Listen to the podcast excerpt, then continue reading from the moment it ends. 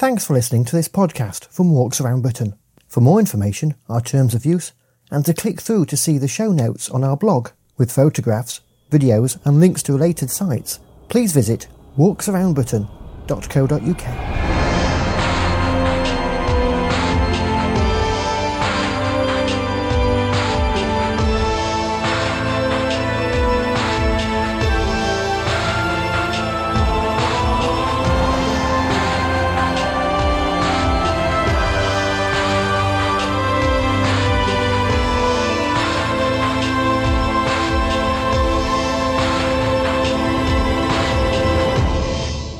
On the 16th edition of the Walks Around Britain podcast, we talk to the managing editor of the My Outdoors website.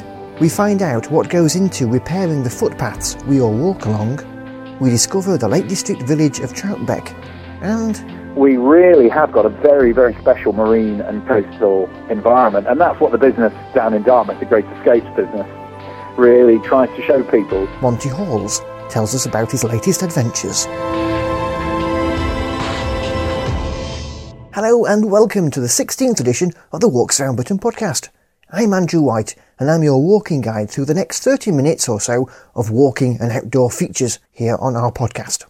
Now, as comprehensive as we're working to make Walks Around Britain with walking routes and videos and audio walks and walking information, we don't have a constantly updated feed of outdoor news and views on our website. And the reason? Because My Outdoors does that and does it brilliantly. Last year I caught up with the managing editor of My Outdoors, Dave Mycroft, for a chat in our radio car about the history of the site and we chewed the cud of the current outdoor world. We started October 2010, sort of by accident, when uh, the financial rug was pulled from under us on another site that we were building. And suddenly we were £3,000 a month income down, but six months' work on the computer. Mm. And we felt we had to do something with it and My Outdoors was born. It's amazing that nobody else had, had, taken the domain name, really. It was.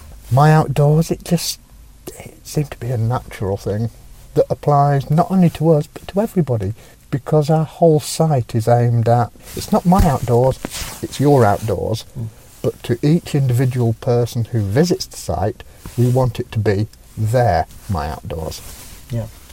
So it's not just walking, is it? It's, it's all about the outdoors. It started off as being predominantly UK walking, but the UK outdoor industry has just grown and diversified so much over the last few years that it now covers anything outdoor related, primarily in the UK or where it's got a direct link with the UK. For example, if you've got, say, people like Leo Holding, Tim Emmett, people like that going off doing things they're British outdoors people going off around the world doing their thing. They've got a story to tell. Yeah, and it's it relates directly back to Britain. You have a static website where nothing changes, people don't come back. So you have to be constantly changing. In our opinion, once a year, once every two years, you need a redesign because fashions change, colour preferences change, the news itself changes and you have to move with it, otherwise you get left behind. And to use new features that weren't available, like we do playlists for YouTube, and we can put the whole playlist in a single module and play one video. So it's also another. about being a, a, great, a great experience for the user, isn't it? At the end. It, at the end of the day, it's all about the user. I don't need to do the site for myself. It's not about us. It is about the user if we lose the user, then we don't have a site. So we have to keep the user in mind all the time, which is why we run regular polls on what people's are, opinions are on things. We're pretty much available 24 hours a day, and people do contact us 24 hours a day. um, as you know yourself, yes, we run the night shift. The night, the, the night shift is often taken by us, isn't it? It is where would your favourites be to go for for a good walk? Where would you say? Where would you oh, there's something to be said for every single part of the UK. I love Scotland, but I love Scotland in winter because I don't like midges. so I can't say a route in Scotland. I love the Lake District, but equally Snowdonia's got everything the Lake District's got in a more compact area. Mm. So that's got advantages. The Peak District, totally different scenery, equally hard if you're backpacking, hmm. if you're self sufficient. I guess when it comes down to favourites, emotions come into it.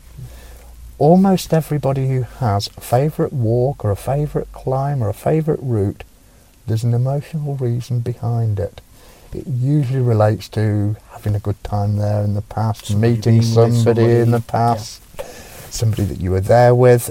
So it's it is a very very personal choice in that what I would choose doesn't mean that I'd recommend it to anybody else. Mm. If I had to pick any one specific area rather than an individual walk, I'd pick the Howgills. Mm. It's the lakes and the dales in one, Mm. but until a few years ago, nobody knew about very, it. very secret in a way, isn't it? It's it's one of the few places south of the border Mm. that you can still go out and you can walk all day in the middle of summer, even on a bank holiday weekend, and not see another person. Mm. Whether that's going to change when it joins one or other of the national parks, Yeah. I've yet to see. We're into, into a lot of potential problems now, aren't we, with uh, the lack of resources in local authorities for the maintenance of footpaths. We are, and in some ways, most people will see it as a bad thing. In some ways, I see it as a good thing. The one thing that has changed dramatically over 30 plus years of walking in this country now is individualism. Okay, the council doesn't have the money to do the maintenance in the footpath, but the people have the time still. When I was in my early 20s, I used to regularly go out with people like BTCV and do wall building and path maintenance and things like that. Nowadays, we expect all that sort of thing to be public funded, but it doesn't have to be. You gain so much from taking individual responsibility. We, as outdoor people, have got to take more responsibility for the environment that we want to protect. It's what's always made this country great, is that the people see something needs doing, they go out and they do it. We've lost that over the last 20, 30 years, and maybe this is a way of getting it back. But we've also lost this individual responsibility as well, feeling that somebody else should be doing it for us. No, it's the same as going out walking. Nobody's going to get up and walk for you. You have to do it yourself. You get off your own backside, get out and go and do it. It's exactly the same. If nobody else is going to pay for the path maintenance and we want them, the answer is give up a bit of your time and go and do it yourself. So you go up Skiddaw. What's stopping you picking up every piece of litter that you see along the way? Especially on your way down. Exactly. In this era of austerity, you know, it, it's on the rise, isn't it? It- It's it's as close as possible to a free activity. You know, at the end of the day, even in the big cities, you know, Manchester, Birmingham, Derby, Leicester, Nottingham, they're all within half an hour to an hour at most by public transport, Mm. which is still relatively cheap. And once you're out there, there's nothing, no further expense. Okay, you might not have the latest high tech, most expensive equipment, but the latest high tech, most expensive equipment is specified for use in the Himalayas, the Andes, the Alps. We don't live in the Himalayas, the Andes, and the Alps. Most people who buy outdoor kit in this country would get by on something that costs a third of the price that most people will pay. Mm. You don't have to go on a mountain walk if you're just starting out and you haven't got the correct equipment. You can start with a low level walk. It will still increase your fitness, it'll increase your awareness, it'll increase your love of the environment itself. And you can progress from there. And you can find My Outdoors at myoutdoors.co.uk, and it's a required read every day.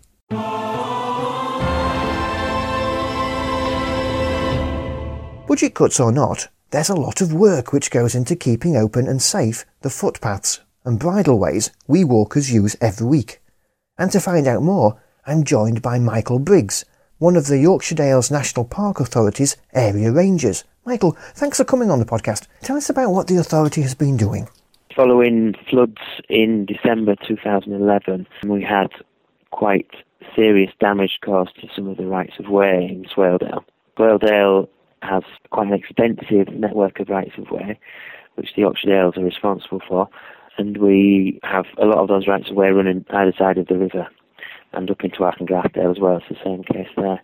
So when when we get floods, normal floods always causes a bit of damage, but in December it was particularly bad because we had a heavy snowfall followed by a slight rise in temperature and then more heavy rain. So we got all that snow melt rain at the same time, which caused, from what I've been told, the second highest flood ever recorded, and it was only a centimetre short of the highest flood. Obviously, after that has happened, we've had a lot of reports of various bits of damage. The main areas of damage were on a footpath between Isles Bridge and Feetham Wood at Low Row in Swaledale, and that was a route that carries a low level route for the coast to coast path so it's quite a popular route. Unfortunately, we had to put a temporary, well, an emergency and then a temporary closure onto that footpath before we could do any repairs. There's an extensive network of rights of way throughout the national park, isn't there? Throughout the whole national park area, there's about 2,100 kilometres of footpaths and bridleways that the National Park Authority are responsible for. And then on top of that, there are quite a few byways open to all traffic, and um, we also manage open access areas. It's something us walkers don't tend to consider the, the, the, quality of the path until there's a problem with it. How has the national park been able to sort these problems out? Where in areas where there's been damage on footpaths, we've been able to repair that alongside the landowners. For instance, at the recent flood damage, the footpath ran along the top of a flood bank. So the flood bank was obviously defending farmland and barns and walls and such like. So we were keen to see that reinstated as the farmers were, but also our priority was getting the footpath reinstated on top. So we've worked with the farmers. That where in one such case the farmer was providing materials and things to fill breaches in the flood bank. And we were providing the labour and the machinery to put that material in place.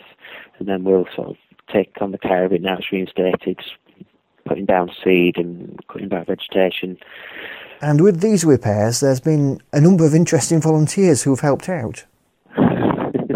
Throughout the national park, we have quite a dedicated band of volunteers. We have nearly 200 volunteers that help us right across the park in all sorts of ways. Many come out on practical days with the, working with the rangers to do repairs, but others do a lot of survey works, whether it's that's on footpaths or on um, historical buildings, or for wildlife and such like. So it's really varied what the volunteers do for us.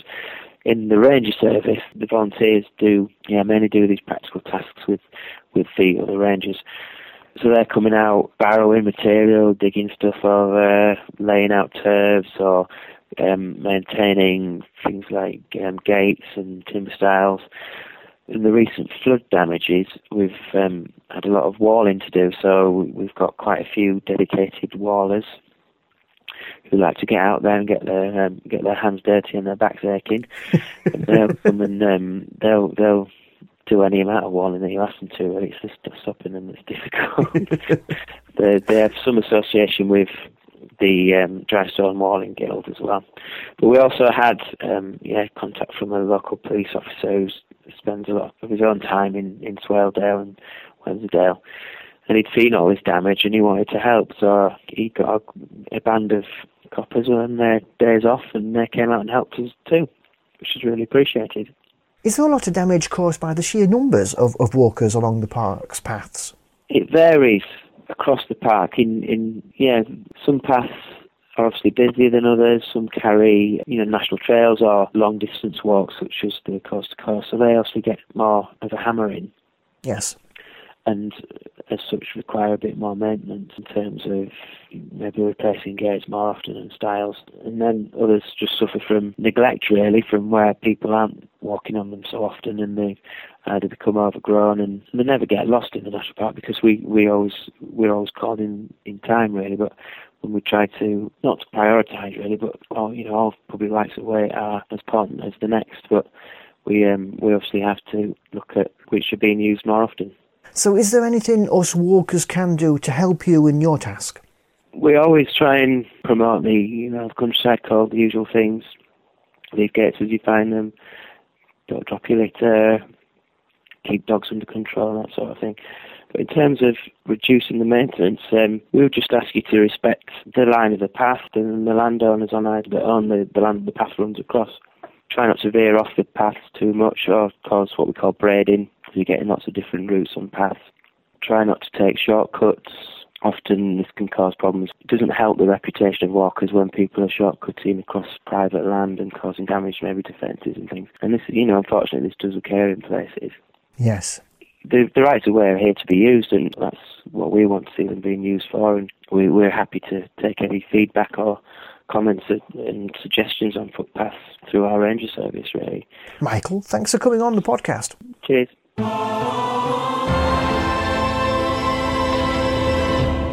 Now, the Lake District is obviously one of the most popular places in Britain to go walking, but within the area there are some relatively unknown and undiscovered places to walk and stay.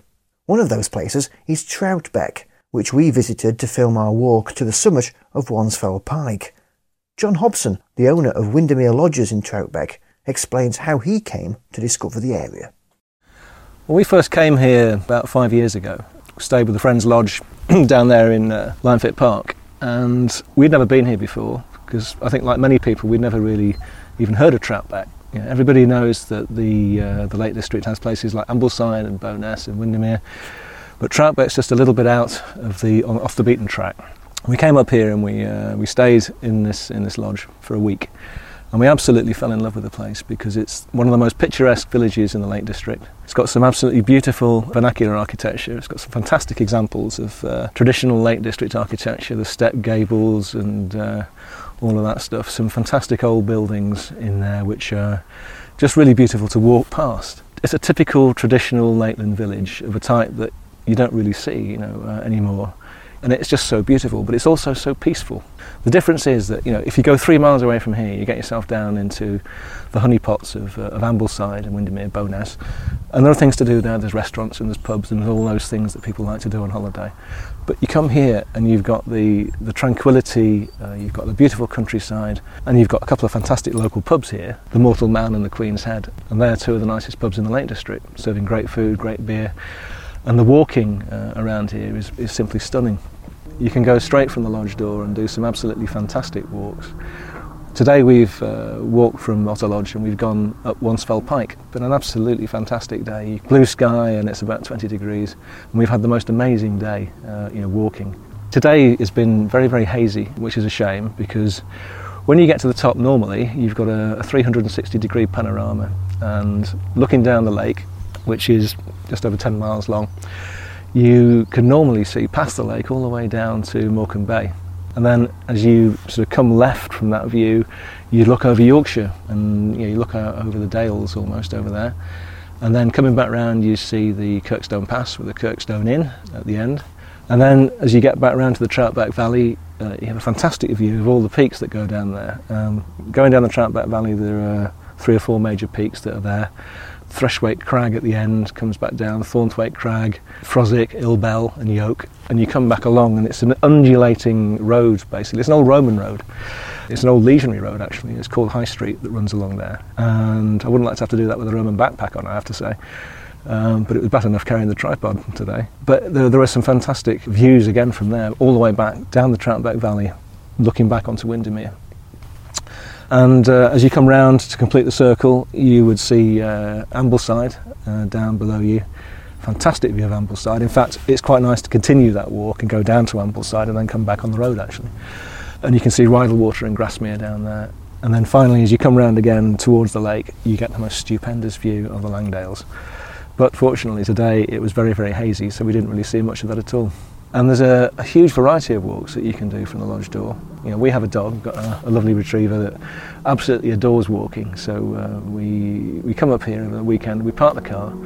The car doesn't need to come out again. You know, we can come for a walk around Troutbeck. We can uh, go for a walk around the fells on either side of the Troutbeck Valley. If we fancy an easy walk, we can do that. If we fancy something a bit more challenging, we can walk all the way down to the bottom of the valley. Um, that's a heck of a walk with a, a, fair height gain, and in certain conditions that can be quite difficult. You, know, you have walks for all abilities, uh, walks for all the sorts of eventualities that you want to cover, and it really is a gem of a place hidden away, but it's only three miles from Troutbeck and Ambleside, and that's why we love it so much. I mean, we're only, what, 15 miles, I think, from junction 36 of the M6, so it's, uh, it's an easy run in from the motorway to get here. The roads are good to get here, and you don't tend to get involved in too many traffic jams up to this point, even at busy periods. And it's a great central place. It's, it's, it's close to the major centres. It's easy to get up to places like Keswick. You want to go and see, for example, the Ospreys at Bassenthwaite. It's an easy run up there. It's only 30 or 40 miles up there. So yeah, we're pretty central, and it's a great place to be. Yeah. And you can watch the video walk to the summit of Wansfell Pike and find links to John's lodges on our blog at blog.walksaroundbritain.co.uk.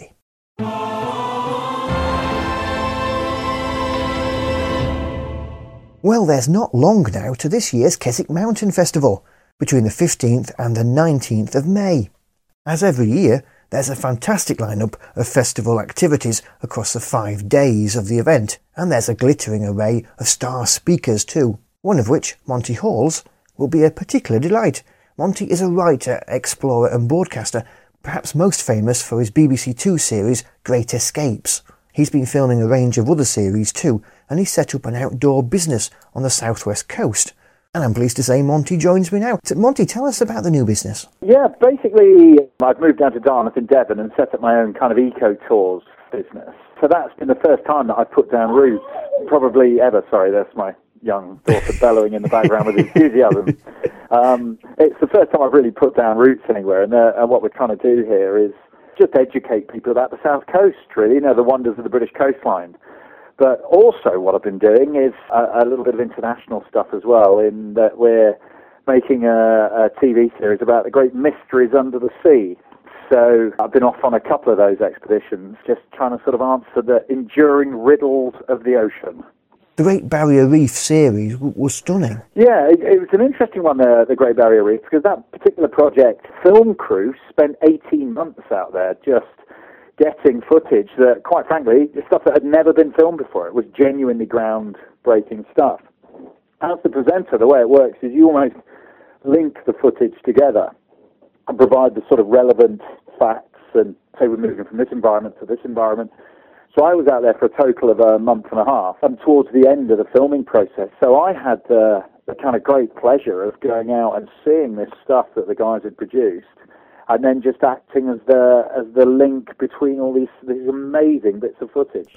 Obviously, the Great Escape series have been very popular. Yes, um, you know, I think that celebrates what we've got around the coast of the UK. You know, the, the genuine wildernesses we have of the UK, places like the Outer Hebrides, you know, the west coast of Ireland. We tend to forget we're an island moored in the northeastern Atlantic, and we're the first thing that anything coming across the Atlantic hits.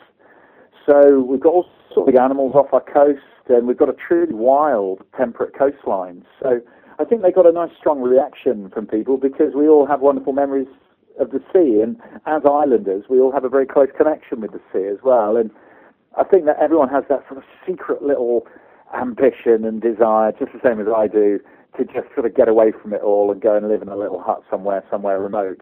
And I was very lucky to, to have the opportunity to do that. And I think your series and, and others like Coast have made us much more aware about the wildlife that we have around our coastline. Oh yeah, very much. I mean, we've, we've got 4,000 different species of plants and animals that rely on our coastline. And we've got about 25 species of uh, whales and dolphins. We've got about 20 species of shark around our coast. We've got the second largest fish on Earth that uh, appears in greater numbers around our coast than anywhere else pretty much in the world. You know, we we really have got a very, very special marine and coastal environment. And that's what the business down in Dartmouth, the Great Escapes business, really tries to show people. You know, we, we take people out on the boat and from all walks of society and all parts of the UK and, and just, you know, show them a little bit of what it's all about. We blow their hair back, basically, and charge around in the rib and, um, yeah, you know, show them some nice sights along the South Devon coast. Last year, we had the campaign from the National Trust about how young people aren't getting out enough and, and discovering the countryside and the outdoors. And this is really important, isn't it? Yeah, it is. You know, and having gone through last summer, you can almost see why young people wouldn't want to get out and about. Quite frankly, you know. The, Did, did you have a summer last yeah, year? Yeah, exactly. The weather's gone haywire. Every summer we have is a complete basket case now. Doesn't, doesn't know what it is. But uh, yeah, you know, we've always been quite an outdoorsy race as well. We're fishermen and farmers.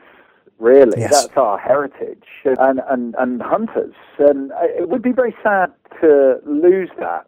I- I talk about temperate seas. Obviously, the land as well. We've got uh, extraordinary mountains. We've got beautiful forests that we used to live off.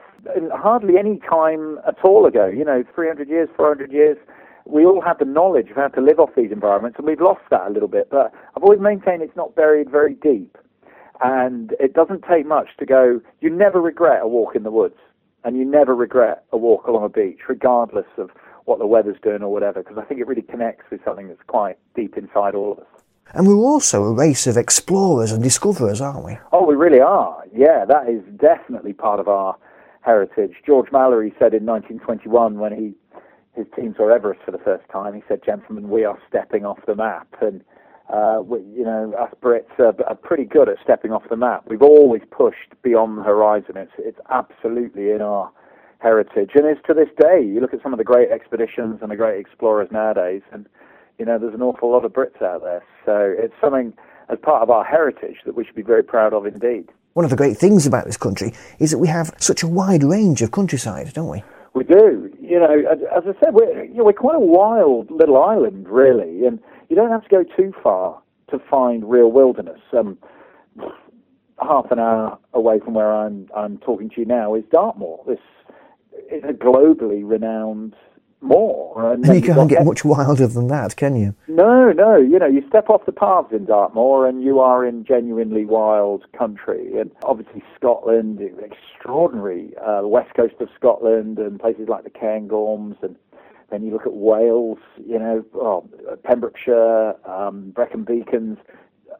Then UK, you've got the Lake District, you've got the Fens, you've got, they just reel off all these really beautiful environments. The interesting thing is people come from all around the world to see the British landscape and the British countryside. And we live right in the midst of it all, and sometimes we don't even climb into our cars and drive for an hour. And I'm as guilty as anyone else about that, by the way. So tell us what you'll be talking about at the Keswick Mountain Festival. Um, I'm going to talk a little bit about things like Great Barrier Reef, try and tell the story a wee bit of the behind the scenes filming of, of what was a really sort of epic blue chip uh, BBC documentary about uh, the, the iconic reef system in the world, really. Um, talk a little bit about the, the new series we're filming, which again relates to several sort of great mysteries under the ocean. What we're trying to do is push a little bit deeper now and using some very advanced technology to to do so. But also, I think we're going to talk about uh, a fair amount to do with our coastline here and, and getting out about in the, the UK and the experiences we've had over the last year running these trips and courses and doing things like baiting for blue sharks off the south coast of Devon and spotting basking sharks and dolphins and porpoises and peregrines hunting and all the other good things in life. So there'll be a nice kind of spread, I hope, and also it'll be a nice little uh, glimpse for people of the series to come about the, the Ocean Mysteries one. Monty, thanks for coming on our podcast. No problem. My pleasure.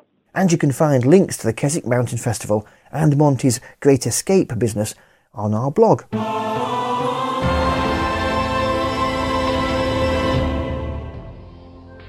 Don't forget to visit our website too at walksaroundbritain.co.uk for walking news and information. And until the next edition, goodbye and happy walking.